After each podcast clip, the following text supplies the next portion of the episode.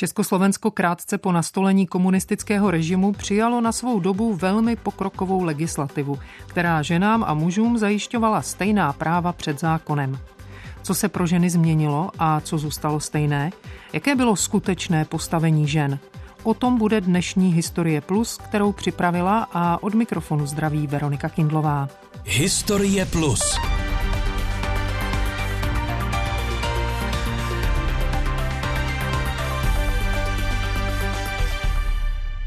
O tom, jak se žilo československým ženám v letech po komunistickém převratu, si budeme povídat se dvěma historičkami. Radkou Šustrovou z Ústavu sociálních a hospodářských dějin Filozofické fakulty Univerzity Karlovy v Praze, která je v současnosti na stáži na univerzitě v Cambridge, a s Denisou Nečasovou z Historického ústavu Filozofické fakulty Masarykovy univerzity v Brně.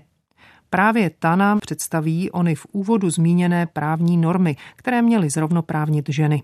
Asi nejdůležitější byl zákon o rodině z roku 1949, který vlastně výrazně měnil postavení ženy v rodině, v manželství, její vztah eh, vlastně k manželovi, k dětem. Nejvíce se zdůrazňuje to, že vlastně přestala platit to základní nastavení, že muž je hlavou rodiny, což bylo vlastně tady od, ještě od Habsburského zákonníku občanského a fungovalo to tady vlastně i celou první republiku, protože se to jako nestihlo předělat. A explicitně se říkalo, že oba manželé mají stejná práva a povinnosti povinnosti. Pak tam byly, řekněme, pro nás možná takové detailnější věci, ale důležité, že žena si automaticky nemusela brát příjmení svého manžela, automaticky to nebylo tak, že se musí stěhovat do místa bydliště manžela, že to záleželo na dohodě manželů a podobně. Vlastně se zásadně měnilo ten přístup vlastně k oběma manželům, že vlastně v tom předchozím občanském zákonníku, který platil, tak to bylo, že muž je hlava rodiny, to znamená, že on rozhoduje o všech důležitých věcech, které jsou jak spojeny teda s tou manželkou,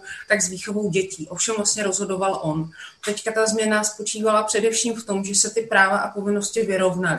To znamená, že žena podle práva se vlastně toho manžela v podstatě nemusela na nic ptát a měla rovné postavení jako on. To je vlastně nejzákladnější změna. Šlo o změnu opravdu bez nadsázky revoluční. Vždyť v mnohých zemích na západě Evropy to trvalo ještě mnoho let poté, než si ženy prosadily, aby pro nástup do zaměstnání nebo studium a podobně nepotřebovali písemný souhlas manžela. Na druhou stranu měli svobodu politickou. Jak ale Denisa Nečasová upozorňuje, na vzniku pokrokové legislativy neměl bezvýhradnou zásluhu komunistický režim. Byla výsledkem snah, které sahaly až do předválečné doby ta změna těch právních norm, která se připravovala už během první republiky, tak se vlastně na ní podílelo především to liberální ženské hnutí, což se potom zase snažilo prosadit těsně po roce 1945, takže tam existuje vlastně jako ta jasná linka, něco, čím se potom jako komunisté nebo ten nový společenský řád jako vychvaloval, že konečně tady nastolil rovnoprávnost žen, tak využil vlastně letité práce jako právníček i různých dalších žen v rámci ženského hnutí, které nebyly tedy levicově komunistické. Jedna z těch výrazných postav byla Milada Horáková, která se na tom podílela jako právnička na té transformaci návrhu nového zákona o rodině a některé ty její, řekněme, požadavky nebo vlastně ty představy, jak to má být koncipováno, tak tam byly využity. Když Denisa Nečasová mluví o předválečných kořenech, pojďme se, než se pustíme do doby po nástupu komunistického režimu, podívat na to, jak to bylo vlastně se ženami za války a bezprostředně po ní. Často se mluví o tom, že válečné období emancipaci žen napomáhá. Ženy musí zastoupit muže, kteří odešli na frontu i v profesích, které byly dosud považovány za výlučně mužské. Jenže na území protektorátu muži na frontu nešli. Jistě někteří odcházeli do totálního nasazení. Jak to tedy bylo? Měla válka nějaký vliv na postavení žen? Ptám se historičky Radky Šustrové z Univerzity Karlovy. Myslím, že určitě vliv měla. Asi bych to začala tím, že po druhé světové válce určitě zaznívaly hlasy, že ženy se osvědčily za války podobně jako muži. A nicméně ten obraz toho odbojáře z té druhé světové války zůstával drtivě maskulinní. Myslím si, že není náhoda, že i když v té odbojové organizaci fungovaly ženy, tak jejich čele stály muži a ty potom víceméně reprezentovali ten obraz toho odbojáře po druhé světové válce. Druhá světová válka byla vlastně bojem o nezávislost a byl to převážně politický a národní boj. Takže přestože my tady máme z meziválečného období silné ženské emancipační feministické kruhy, tak ten feminismus nebo nějaká jako ženská otázka, že za té druhé světové války jako v podzemí, v těch odbojových kruzích není.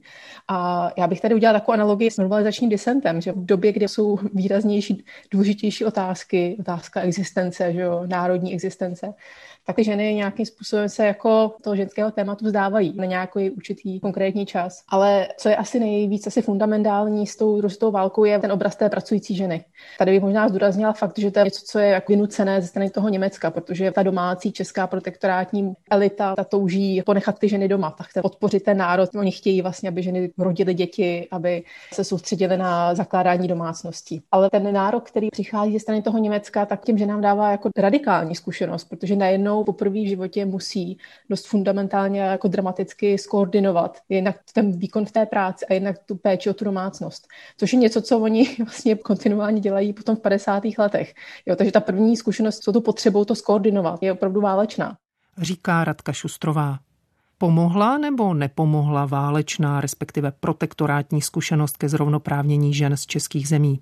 Protože obecně platí, že válka trochu emancipuje, emancipace tak trošku koordinovaná a řízená. Ale každopádně české země měly v tomhle tom nějakou výjimečnou pozici, protože ani spojenci na západě, ani další země ve sféře vlivu vlastně nacistického Německa neměli ten komfort, že by ty muže nechali doma. Jo? Tak samozřejmě mohli je poslat do říše, ale současně tam nebylo tak dramatické odloučení těch rodin, nebo rozvraty dokonce rodin, že jo, který vidíme jako na obou stranách. Takže jako potenciálně by se dalo říct, že to, že muž a žena zažívají ve stejnou dobu tu stejnou zkušenost, když to zjednodušíme, tak vede trošku k tomu rovnostářskému uvažování nad tím, že to zasloužení se o osvobození, případně potom tu emancipaci po druhé světové válce je vlastně nějakým způsobem trošku rovnocený.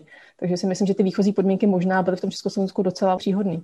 Takové tedy byly zkušenosti žen, které žily v poválečném Československu. Existovala mezi nimi poptávka po nějaké emancipaci a zrovnoprávnění? Žádný sociologický průzkum na to nevznikl, ale přece jen se Radka Šustrová troufá odhadovat. Myslím si, že tato potřeba toho zrovnoprávnění byla významně jako odvislá od nějaké, řekněme, osobní zkušenosti, často z pracoviště právě, jak ty ženy to třeba pocitovaly, nebo z fungování té rodiny jako takové. A to samozřejmě i souviselo s tím, v jakých kruzích se ta žena pohybovala. Jestli to byla střední třída, dělnický prostředí, ve kterém vlastně ona zažívala tu první zkušenost s těmi třeba pracovními kolektivy. A pak si myslím, že jaké souvisí s tím, co si po tu emancipací ty ženy vlastně představovaly. Hmm. Skoro bych se jako dovedla představit, že tenhle ten emancipační jazyk nutně ani neměli a že to, co je nejvíc tížilo a zajímalo, byly vlastně spíš jejich práva. To si myslím, že byly třeba práva, které vlastně tu ženu matku zajistili v případě, že třeba ten otec najednou zmizel nebo odešel. A to si myslím, že byly mnohem důležitější věci, než představa, že tady je nějaká prostě feministka, která tady stojí na barikádách. Na potřebě ženských práv se shodla i poválečná politická scéna. Konec konců v úvodu jsme říkali, že přelomový zákon o rodině zdaleka nebyl zásluhou jenom komunistů. Po válce se obecně mluví o nějakém koncenzu. Ten je jednak jako typický den pro to Československo, ale i jako třeba pro ten západní svět. Je to prostě nějaká schoda na tom, že ten svět se musí nějakým způsobem zareagovat na to, co zažil. Ať už je to ta druhá světová válka, tak je to, je to meziválečné, trošku neúspěšné období. A ten trend je na západě teda k demokracii, u nás mnohem více retoricky k nějaké spravedlivější a rovnostářské společnosti. Je to slyšet v komentářích nejrůznějších politiků i vlastně Edvarda Beneše. Já bych ještě doplnila jednu věc v tom poválečném období, že vlastně jsem zdůrazňovala hodně ty sociální práva žen, že vlastně ženy chtějí právě tu ochranu, to zabezpečení. Ale současně po válce je tady poprvé, si myslím, významně mobilizační jakoby jazyk, aby se ženy začaly politicky angažovat. A to je něco, co vlastně Klement Gottwald vydává jako nějaký pokyn v rámci strany už v září 45. Už na podzim vydávají pokyny, my potřebujeme ty ženy dostat do strany, protože to je jako důležitá politická síla. Oni si stanoví nějaký jako naprosto velkorysý plán, který jako nedokážou úplně naplnit. Nicméně je to první strana, která myslím, že pochopí, že vlastně ty ženy jsou fakt jako důležitý a že zvládnou lecos. Jak se komunistům po převzetí moci ve skutečnosti podařilo své výzvy naplnit a nakolik opravdu pustili ženy do politiky, o tom si povíme za chvilku. Teď se ještě zastavíme u žen obecně. Pokud jste někdy viděli filmy nebo třeba propagační plagáty z 50. let, určitě jste si všimli, že obraz ženy je zde poněkud jiný než před válkou nebo za protektorátu. O porovnání těchto ideálů jsem poprosila Denisu Nečasovou.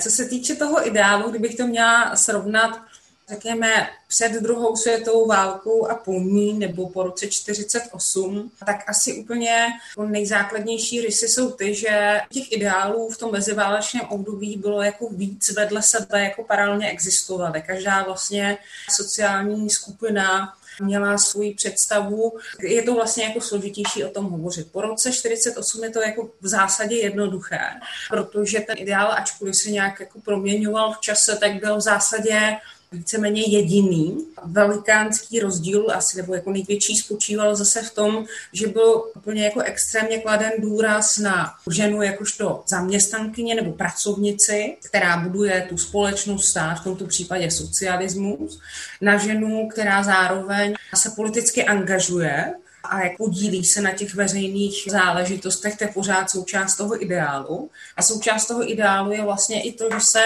umenšuje ta role manželky, partnerky, konec konců jistým způsobem i matky, aspoň v těch 50. letech, ve prospěch toho kolektivu. Raději budu zaměstnaná a veřejně aktivní a děti se budou mít stejně lépe v mateřské školce, takže já umenším svoji výchovnou roli matky a s tím partnerem stejně společně budujeme, tak jsme ti soudruzi v boji a v práci. Jak přijímali změnu ideálu sami ženy? Žili přece v zemi, kde se v meziválečném, ale i protektorátním období kladl důraz na vkusné oblečení a určitý dress code. Pro ženu bylo například nemyslitelné výjít na ulici bez pokrývky hlavy, kabelky a rukavic. Náhle se tu objevil nový ideál ženy, která rezignuje na dobrý vzhled a obléká neforemné montérky, ve kterých se dobře řídí traktor a asfaltuje. Jak se s tím ženy smiřovaly? Sestava toho poměrně neženského úboru, které ženy nosily, je právě připodobňovala těm mužům. A že tenhle ten jazyk, že prostě tady budujeme tu poválečné Československo, ne ještě zatím ani komunistické, ale prostě to poválečné, nové, demokratické, hmm. spravedlivé, tak je to něco, co tak nějak s tím jako docela souzní ten obraz. Musíme se pustit do práce, že to je spíš jako symbolická věc. Říká historička Radka Šustrová. V druhé polovině 50. let ideál statné traktoristky v modrákách mizí, aby ji opět vystřídala učesaná a slušivě oblečená žena protože potom se to vlastně trošku jako přehoupne do něčeho jiného, tak to vlastně souvisí s nějakými ekonomickými reformama druhé polovině 50. let a nějakou kulturní revolucí. Jsou tam vlastně různé racionalizační programy, které ukazují, že tady žena má pečovat o sebe a mít na sebe čas, že to souvisí prostě změnou opravdu jako i toho té módy jako takové v 60. letech. Takže si myslím, že to má hodně výrazné vlastně socioekonomické pozadí, proč ty ženy nějakým způsobem se převlíkají do krásných šatů právě v druhé polovině 50. let nebo vlastně v 60. letech. Posloucháte pořad Historie Plus. Zlomové okamžiky dějin i historie všedního života. Premiéra v sobotu večer po půl šesté na Plusu. Pojďme se teď vrátit k podílu žen na veřejném životě. Radka Šustrová mluvila o tom, že komunistická strana jako první volala po opravdovém zapojení žen do politického života. Jenže když se laickým okem podíváme na politickou reprezentaci v dobách komunistického režimu, vidíme žen jen opravdu pomálu. A jak říká historička Denisa Nečasová, a v rámci komunistické strany se s nimi můžeme občas setkat na nižších úrovních, ale čím vyšší postavení, tím je žen méně. V zásadě tam neměly eh, žádné rozhodující funkce. Bylo to podle mě dáno takovou jako kombinací různých uh, faktorů a určitě tam fungoval ten skleněný strop, ten sociologický samozřejmě je, který vlastně systémově ty ženy podceňuje a převládá ta představa, že ženy nejsou schopny na těchto funkcích pracovat, buď na základě svého intelektového nebo vůbec jako potenciálu nějakých schopností a dovedností nějakých širších, nebo často bývá odkaz na to, že oni jsou ty matky a mají tu zodpovědnost za děti a za rodinu, nakonec půjdou na tu mateřskou. Zároveň ze strany žen je patrná v těch průzkumech taková obava, jako nízká sebedůvěra. Že oni vlastně si taky jako nebyli jistí, protože žili v tom stejném systému a sami poslouchali jako od malička, že tohle se nehodí a vlastně jsou méně schopné než muži. Zároveň se hovořilo o tom, že ženy nejsou jako dostatečně politické politicky uvědomělé, že se opravdu jako málo kdy zajímali o ty ideologické věci, řekněme spojené s, s komunistickou stranou. No a potom samozřejmě já bych určitě řekla, že to byl jednoduchý mocenský faktor prostě v organizaci nebo instituci, která je mocensky na té nejvyšší pozici, tak tam prostě ženy se mnohem hůř dostávají než do těch institucí, kde je, řekněme, ta rola spíš symboličtější, anebo ten mocenský vliv je mnohem menší. To je příklad parlamentu, tam klidně mohlo být jako hodně žen, protože v zásadě úplně jako mizivou jako mocenskou funkci. Podobně o zastoupení žen v komunistické straně, potažmo ve vedoucích pozicích komunistického režimu, mluví i Radka Šustrová. Myslím, že symbolickou funkci ženy úplně neměly, ale je pravda, že prosazovat se ty ženy na vysokých politických funkcích, ale vlastně i na nižších úrovních, na úrovni nějakých národních výborů, bylo poměrně těžké. Já asi bych úplně neuměla jako reprodukovat nějakou argumentaci, proč nejsou v těch vysokých funkcích, ale když jsem třeba měla možnost studovat vlastně komentáře žen z různých okresů Československa, kde se vyjadřovaly k tomu, jakým způsobem se snaží vlastně politicky angažovat, a jaká reakce se dostává na tohleto jejich angažmá, tak vidíme, že ty muži opravdu nechtěli. Opravdu nechtěli, aby tam ty ženy se nějakým způsobem angažovaly. Takže myslím, že tam je naprosto jako diametrální rozdíl mezi tím, že tady máte nějaký politický úkol, nějaké zadání. A mezi tím, co ty chlapy opravdu reálně v těch pozicích jsou schopni tolerovat a vlastně přijmout. A myslím si, že to je velmi těžký překousnout v rovině té každodenní sociální interakce, že by ty ženy měly být vlastně rovnocenými politickými kolegyněmi, kolegy a vlastně participovat na nějakém budování socialismu. Myslím, že to je těžká věc, která spíš ukazuje na neschopnost se jako spíš mentálně nastavit na tu emancipaci a rovnostářství, než to, že by to nebylo realizovatelné skrze třeba legislativu, protože ta emancipace proběhla. V čem si byly ženy s muži skutečně rovné, byla zaměstnanost. V předválečných časech bylo zvykem, že pokud se žena vdala, přestala chodit do práce nebo zanechala studia, aby se mohla věnovat rodině. Za komunistického režimu tvořily ženy bezmála polovinu pracujících. Dlužno ovšem říci, že to nebyla věc jejich svobodné volby. Nezadaným ženám nic jiného nezbývalo, protože existovala pracovní povinnost. Ten, kdo neměl v občance razítko od zaměstnavatele, byl takzvaný příživník. Ženy matky teoreticky mohly zůstávat doma, ovšem jen drtivá menšina mužů by dokázala ze svého platu uživit celou rodinu. Co všechno tak masová zaměstnanost žen přinášela společnosti a režimu? Na to odpoví Denisa Nečasová. Mělo to několik zásadních významů.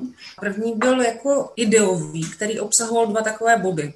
Opravdu součást té komunistické levicové ideologie nebo toho myšlenkového hnutí byla ta proklamace emancipace žen. Takže opravdu jistá část která potom, jako řekněme, mizela, usilovala o to, aby ta emancipace byla nastolená a ženy měly prostě rovné postavení. To opravdu ta snaha o transformaci genderového řádu je jako patrná na mnoha úrovních.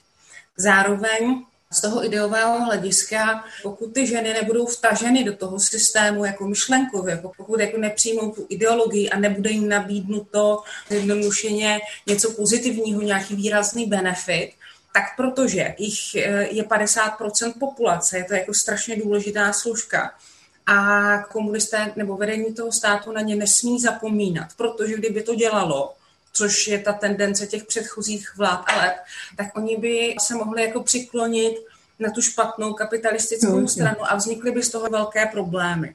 Ta druhá oblast, která byla zásadní a důležitá, bylo to, že vlastně po druhé světové válce Československo si jako řada zemí trpěla nedostatkem pracovních sil to znamená, že ty ženy byly vlastně, řekněme, verbovány nebo ty agitace pro to, aby vstupovaly do placeného zaměstnání a jako přestal fungovat eh, ten model nebo ideál středostavovský, kdy žena je vlastně jako doma, nějak dělá to domácí útulnost, stará se o děti a o manžela, tak ten právě mimo jiné taky kvůli tomu mizel. Aby ženy vlastně se začaly zapojovat do zaměstnání a vlastně ten problém toho hospodářství v tom makrohledisku tak byl nějakým způsobem vyřešen. Ženy si pochopitelně po nějaké době uvědomily, že oproti všem proklamacím jsou to stále muži, kdo rozhoduje.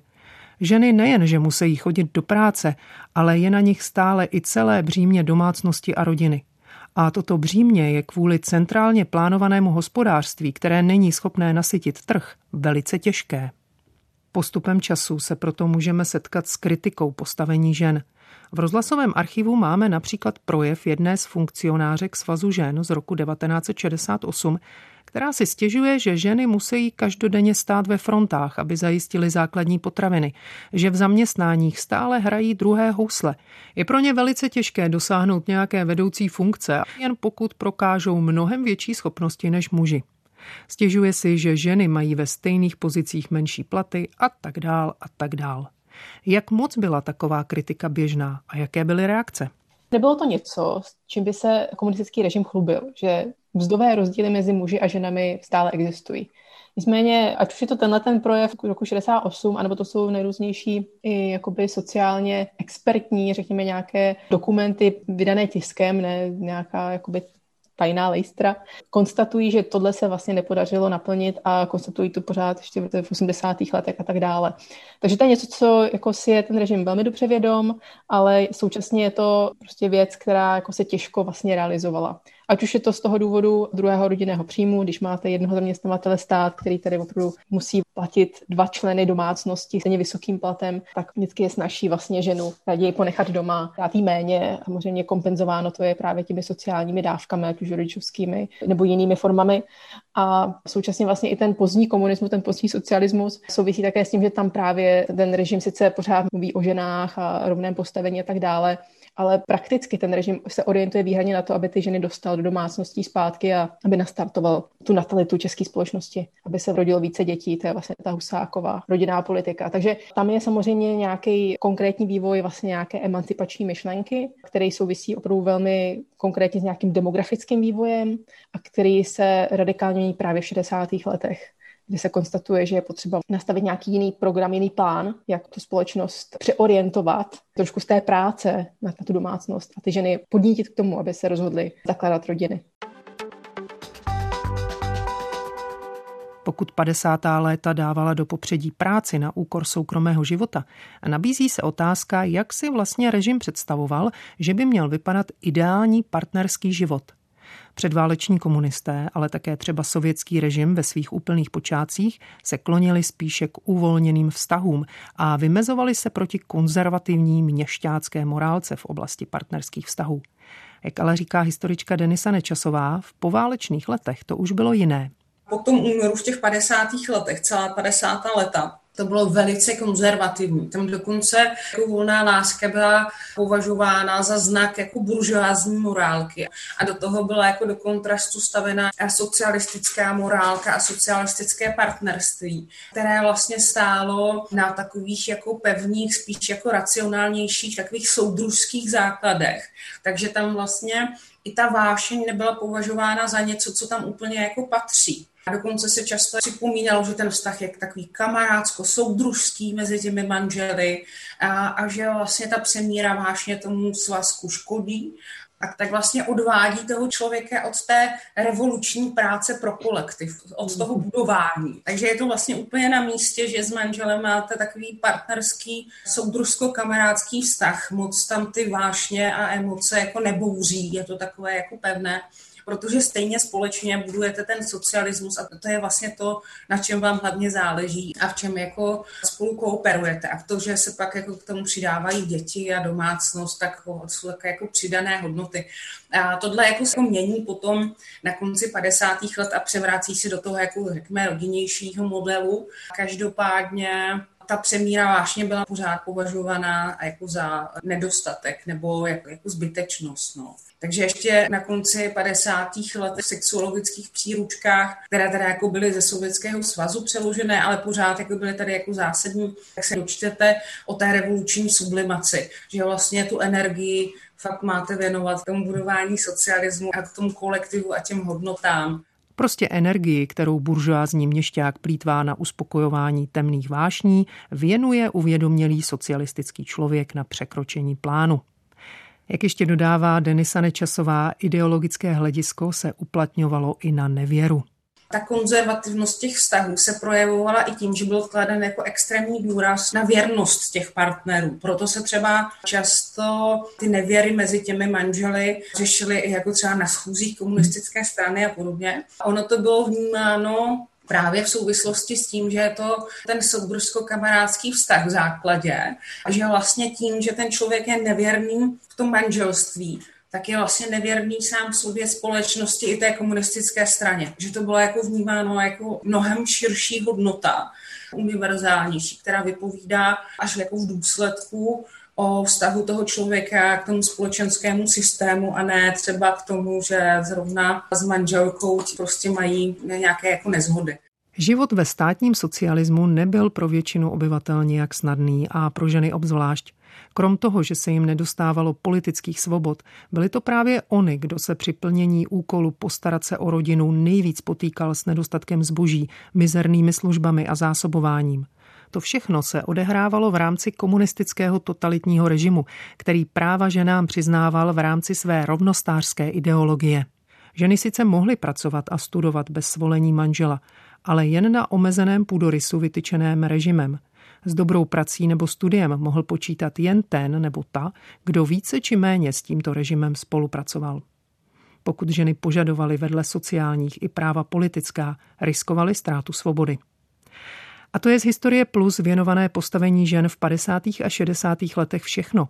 Hosty byly Radka Šustrová z Ústavu sociálních a hospodářských dějin Filozofické fakulty Univerzity Karlovy v Praze, která v současnosti působí na univerzitě v Cambridge, a Denisa Nečasová z Historického ústavu Filozofické fakulty Masarykovy univerzity v Brně. Režii měla Michaela Krčmová, technicky spolupracoval Jiří Benák a od mikrofonu se loučí a někdy příště naslyšenou se těší Veronika Kindlová.